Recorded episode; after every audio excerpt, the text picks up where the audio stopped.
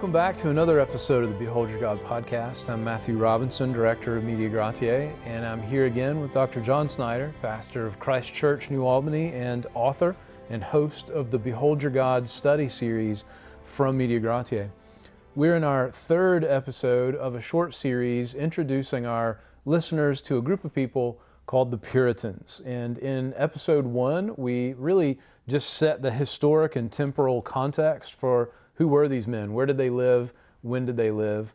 Uh, and in the second episode, we've talked about two what we might call defining marks of the movement. And we're now to our third defining mark. But before we get into that, I do want to encourage you that if you haven't uh, listened to those podcasts, to go back to mediagratiae.org, look for those episodes on Puritans, and listen to those podcasts, get up to speed.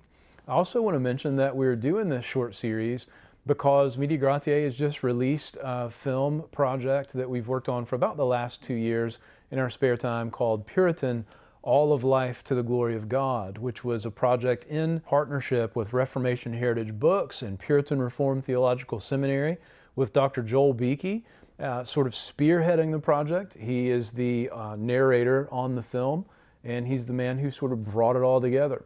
So uh, we want to commend that work to you. You can find out more if you go to mediagratiae.org or themeansofgrace.org. But John, just to jump right back into where we were in our last podcast, we're on point three of these kind of core values of uh, the men that made up this Puritan movement.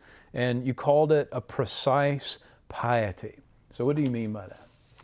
Well, piety being the old word for holiness one of the key elements in Puritanism was its, its very intense focus on the interiority of the Christian life. Uh, and so, you know, th- there are dangers there. No, no human movement is without its flaws. And Puritanism takes a lot of criticism, I think, in this area. And I, I so I, I personally believe we should say this is an area that's biblical, but you do have to guard against the abuses that the enemy will bring. The enemy always brings abuses and lays them in front of us, kind of like, you know, slippery slopes on the path of truth. So Paul preaches, you know, grace. And then Romans 6, he has to say, we're being accused of saying that grace leads to life of sin. Well, that's not at all what it does. Mm-hmm. So the Puritan, I think, if he were allowed to speak for himself today, would say, we uh, we took holiness seriously and we focused on the interior, the holiness of heart, flowing out into a holiness of life. But we did not mean for you to become introspective and morbid and miserable people. So, one thing we can say about their intense focus on a holy heart and life is that it did deal heavily with the motivational level of Christianity. It wasn't enough for a Puritan to show up to church. It wasn't enough for a Puritan to read his Bible. It wasn't enough for a Puritan to do the right things, but to do the right things with right love to Christ. That, that's what the king deserves. As the motive, as the yeah, motivation. love to Christ, uh, gratitude for grace constantly flowing over the life, and mercies that are new every morning.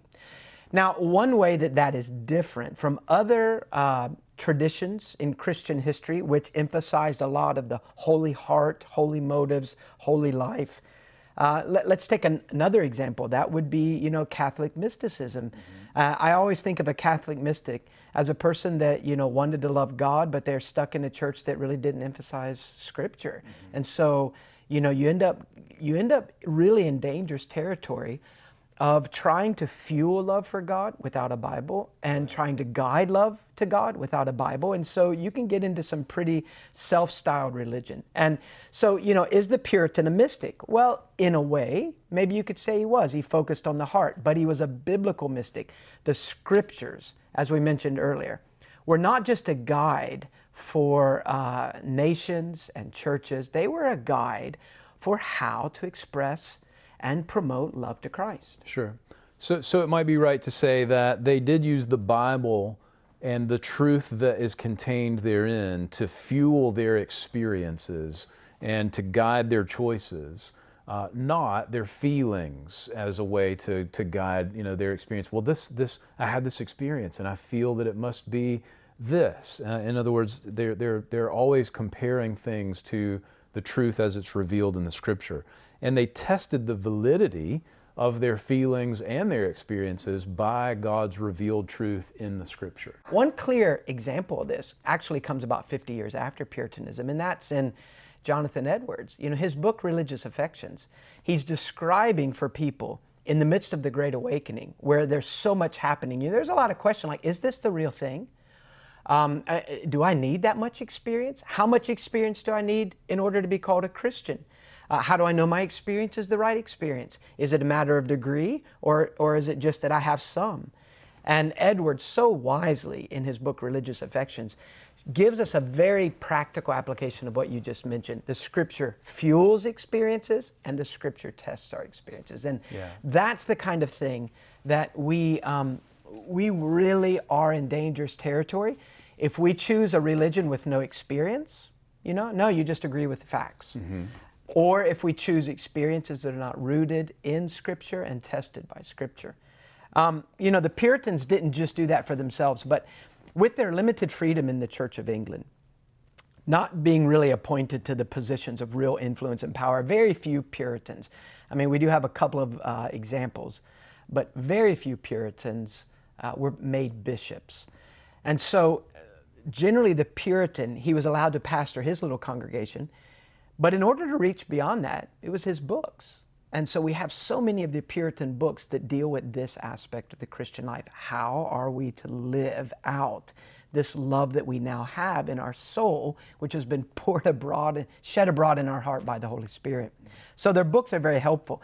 You know, we could say it this maybe we could say the Puritan would never have been happy with the person calling themselves a healthy Christian whose head was full of great doctrine but had no experience of those doctrines, no practical, daily, uh, experiential acquaintance with the realities of those things. So it's, it's like postcard Christianity. You see pictures of wonderful faraway places, but you never went there. But nor would the Puritan have felt that he could say a healthy Christian life was the opposite. And that is a person who has experience after experience, and you know, they're not happy unless they're having a, a new, fresh experience but it's not flowing from a focus on the great realities mm-hmm. of, of the Bible. Right, and in line with the truth that's revealed there. Yeah, constantly testing is this a biblical experience? Is it flowing from the scripture and is it in harmony with what the Bible shows? Right. John, I do think that that simple explanation does make some things clear, and I'm glad that you gave it. You know, I don't want to give the impression to the listener that when we talk about experience, we're talking about, you know, do you have any experience in this job? Have you ever done it before? You know, how long have you been doing it? We don't mean experience as a Christian in terms of length of time. We're talking about experience of the truths that we believe, something that is that goes beyond just agreeing with something mentally, but but um, but something of the interiority and possession of these truths. And the way that it was written in one old hymn that I think we're both familiar with is, was this Vain is all our best devotion if on false foundations built. True religion's more than notion, something must be known and felt. And so that was the note that these Puritan men were trying to sound. Uh, we can't just it's vain. It doesn't matter if we just build our devotion on any old thing that comes along or our experiences. But if we uh, hold to some of the best truths, but we don't know the, the reality of these things ourselves, then that's just as much of an error. Do you want to comment yeah. on that? Yeah, I think one way we could say it is there needs to be an, an immediacy. There needs to be uh, almost, a, you know, if we could say it this way, a, a, a face-to-face interaction with these truths. You know, there, I am living these things. This is life and death to me. You know, the, the great doctrines that Paul gives in, in Ephesians 1, 2, and 3 are capped off by the prayer at the end of chapter 3 that you would know these things in a way that transcends knowledge and that you would be filled yeah. by these great doctrines, grabbed hold of and, and, and dealt with that you would be filled with the fullness that comes from God. Yeah, uh, amen. So, you know, it is just so wonderful that we don't have to pick. We don't have to say, well, look, I, am really a guy that's more for concepts. And the other guy says, well, I, I really more, I like experiences. Well, no, the Lord, follow him and he will lead us down a path where they are married. Yeah. I can't help but think, you know, when we when we talked about this issue in the Logic on Fire film and interviewed um, Ligon Duncan about it, um, he quoted the passage that you just quoted, and you know, in his beautiful Southern accent, put many many syllables in the word "know." He said, you know, Paul tells us that he wants us to know something that goes beyond knowledge, and there's only one way that you can know something that goes beyond knowledge, and that's to experience it. Yeah. And so, you know, the Puritans weren't saying anything that Paul wasn't trying to communicate to us there in the in the perfect Word of God. So that brings us to the last of the core values that united these men in this movement that we're going to talk about in our podcast. And that is what about the issue of experiential Reformed theology? Well, we've really been kind of hitting all along the edge of this uh, already. So we, we can just say a few things, hopefully, to clarify. Uh, Puritanism has been called, if, if we can use the Latin phrase, theologia pectoris, a theology of the heart. Uh, and again, it doesn't mean that the mind is not involved and that truth isn't primary. It, it, it enters through the intellect, right. but then it, it comes into the heart. It does reach the heart. Yes, and having reached the heart, it's a short step from the heart to the choices. Right. And, you know, and again, the Puritans deal a lot with how truth affects the interior of the Christian life. They, they're really the kind of the tour guides of the interiority of the Christian life.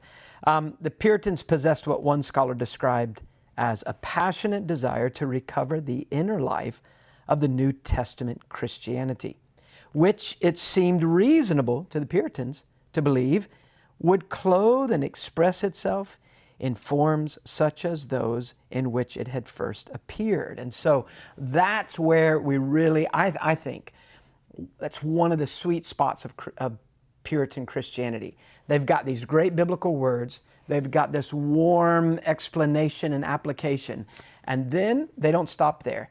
What would it look like? And will you be satisfied if you don't see some evidence? I mean, right. it ought to show itself. Yeah, and, and probably there, speaking of would clothe itself and express itself in forms such as those in which it had first appeared, you have the simplicity of New Testament worship there, and you have the power of uh, ex- the explosive force of Christianity, genuine Christianity, conversion, and, and all of these things. And so, you know, look, it, as you said, they had great words. The problem is the same problem that we run into in every generation everyone kind of ha- there are only so many words in the Bible. And so we're all using the same words. We're all saying words like born again, you know, converted, uh, saved. We all use the word faith. We all use the word repentance and even sanctification. But uh, the Puritan and the non Puritan would have both used those words, but they would have definitely had different expectations, uh, practical definitions, even if they define them the same on paper. What do they expect to actually see in the life of the believer, the life of the church, would have been very different. Uh, the Puritan felt like those words described things that God did in all of his children by the Spirit, and therefore they did have the right to expect to see those things as being the normal part of the Christian life and the Christian's experiences. Therefore, the, the pastor in the church should expect to see some of these things in, in some measure uh, if a person was really and truly called to be a follower of Christ. Yeah, that, that's a very practical, helpful paradigm for us, and it's a very biblical one. If we, if we think that Christianity exists in words and notions, then when our children say, Hey, mom, dad, I got it, and they spit out the right words and notions, do we label that a Christian and say, Johnny, you're fine, okay? That, that's all there was to it. You got it. What about Christ getting us, you know?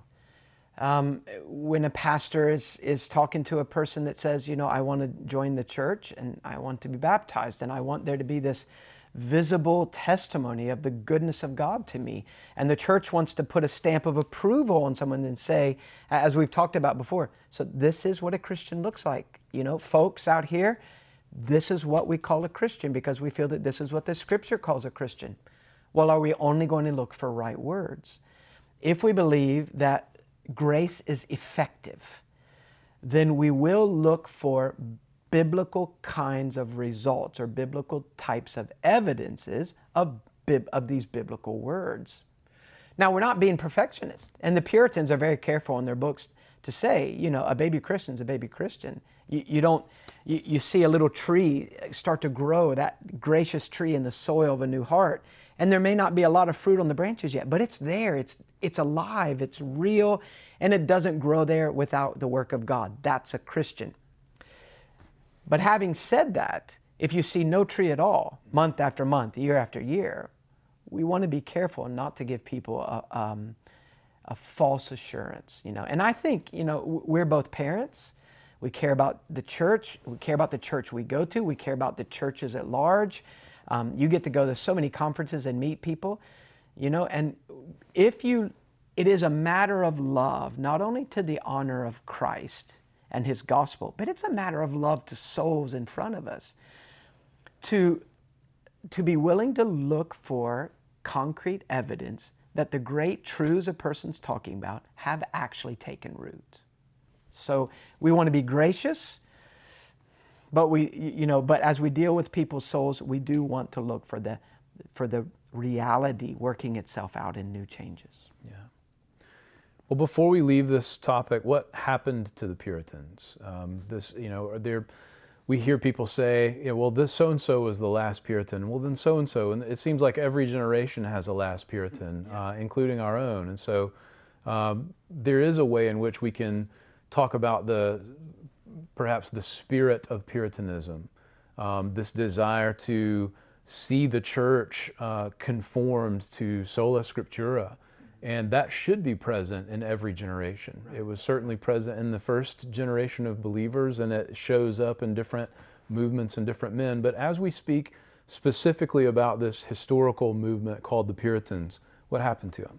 Well, in the early 1660s, uh, you know, political things change around again, and uh, Puritans are out of favor, uh, and we have the Act of Uniformity. And this requires everyone in the established church to kind of toe the line, not just on some basic general doctrinal issues. Hey, I agree with 39 articles. Well, yeah, but you're going to do this and this and this externally, like all these other people, and you're going to quit being uh, so picky.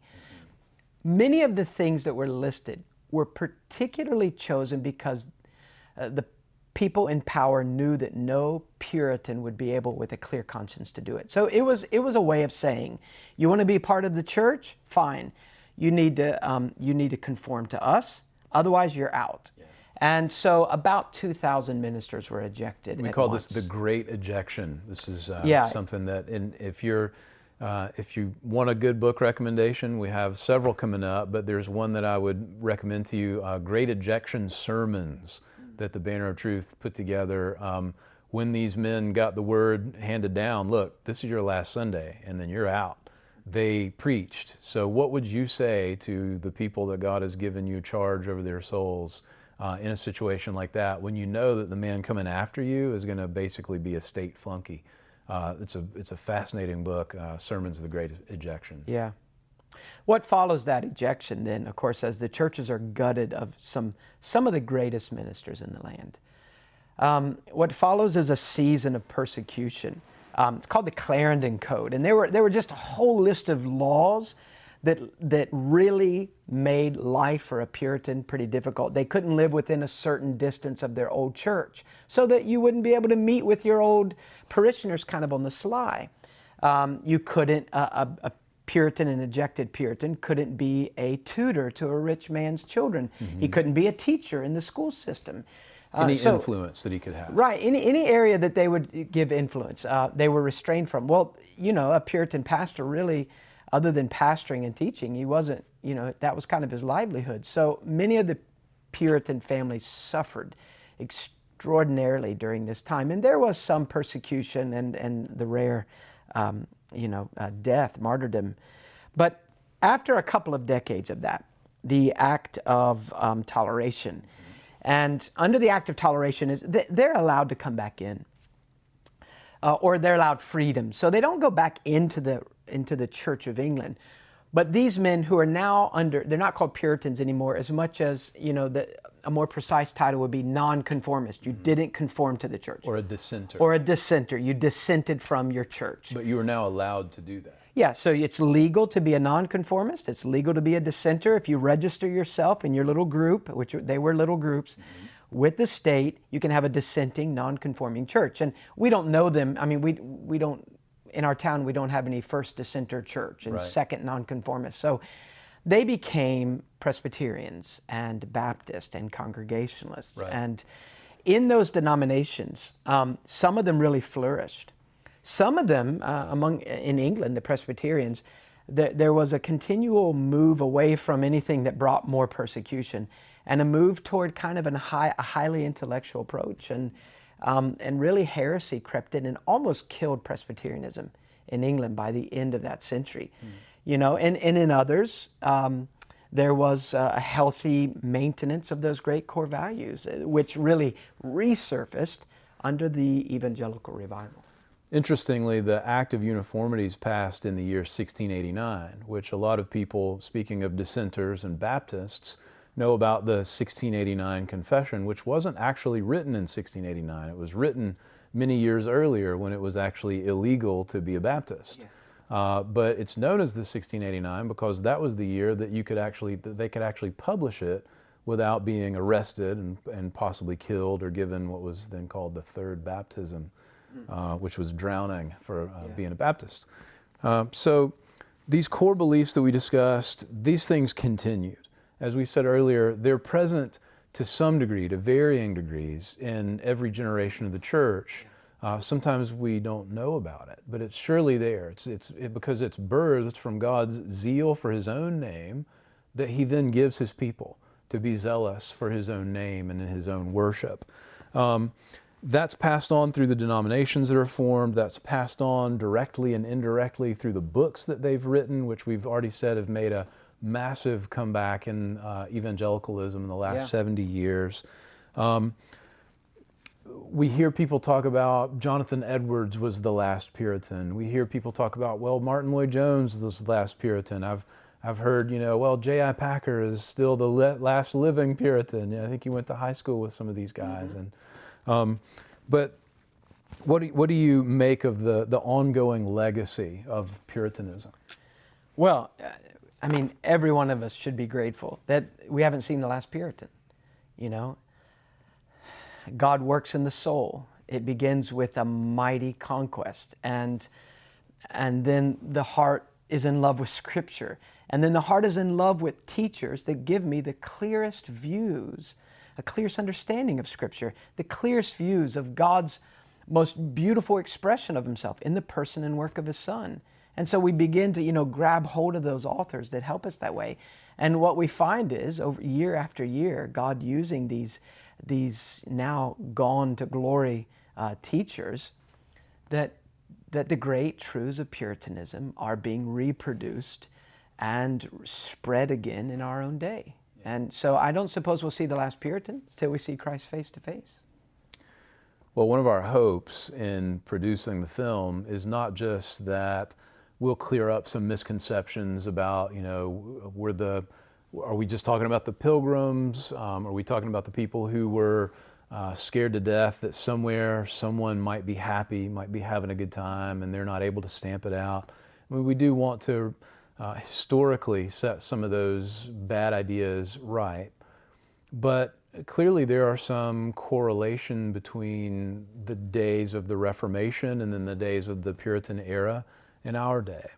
And we are seeing something of um, a resurgence of men and women who are gripped by the truths of the scriptures. And they're finding like minded men out there who are preaching and writing books. And in many ways, in the way that the printing press really fueled, was, was one of the tools in God's sovereign hand of fueling this work of reformation in the church. 500 years ago, we see the internet uh, being the way that reformed doctrine are reaching uh, young men in towns where there's not a reformed church for hundreds of miles. And so we, we want to see uh, God continue to do a, a, purifying work in our day.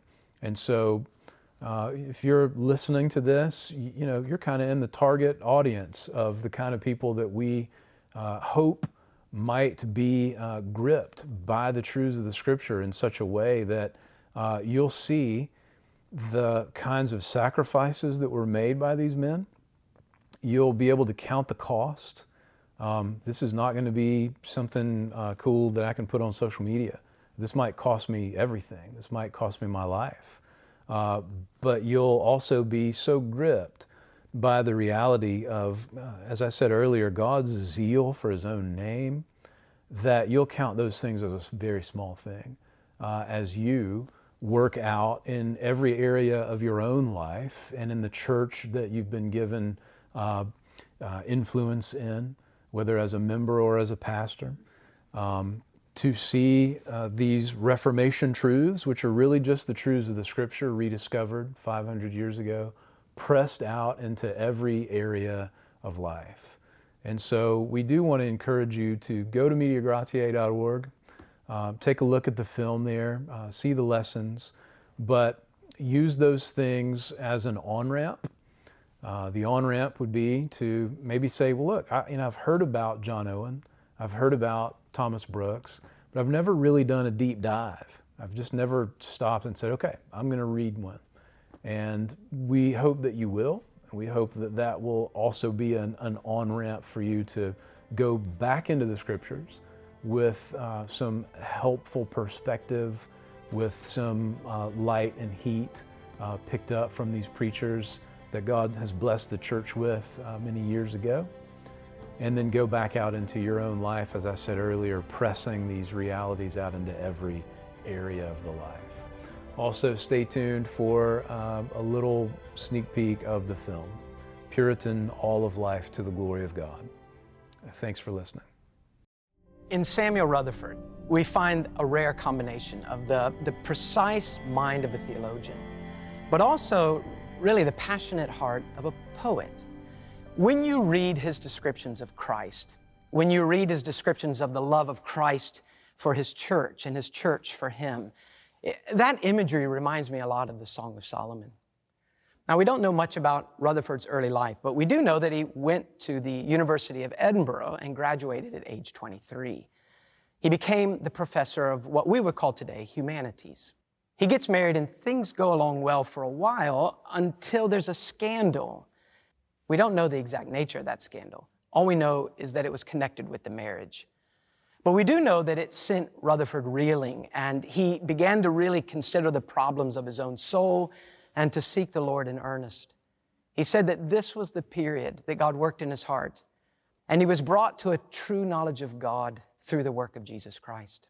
Now, as a Christian, he began to become very serious about the study of theology, and at age 27, we find that he's been ordained and appointed a minister of a small church in the south of Scotland, in Anwoth. As a pastor, we know about his diligent life. It's, it's convicting to me, but it's also encouraging, and particularly his prayer life. He says that he rose every morning at 3 a.m. to meet with the Lord for his own soul, but also to plead for his people. And this is how he described that prayer. He said, I would plead for a fair meeting betwixt Christ and my people.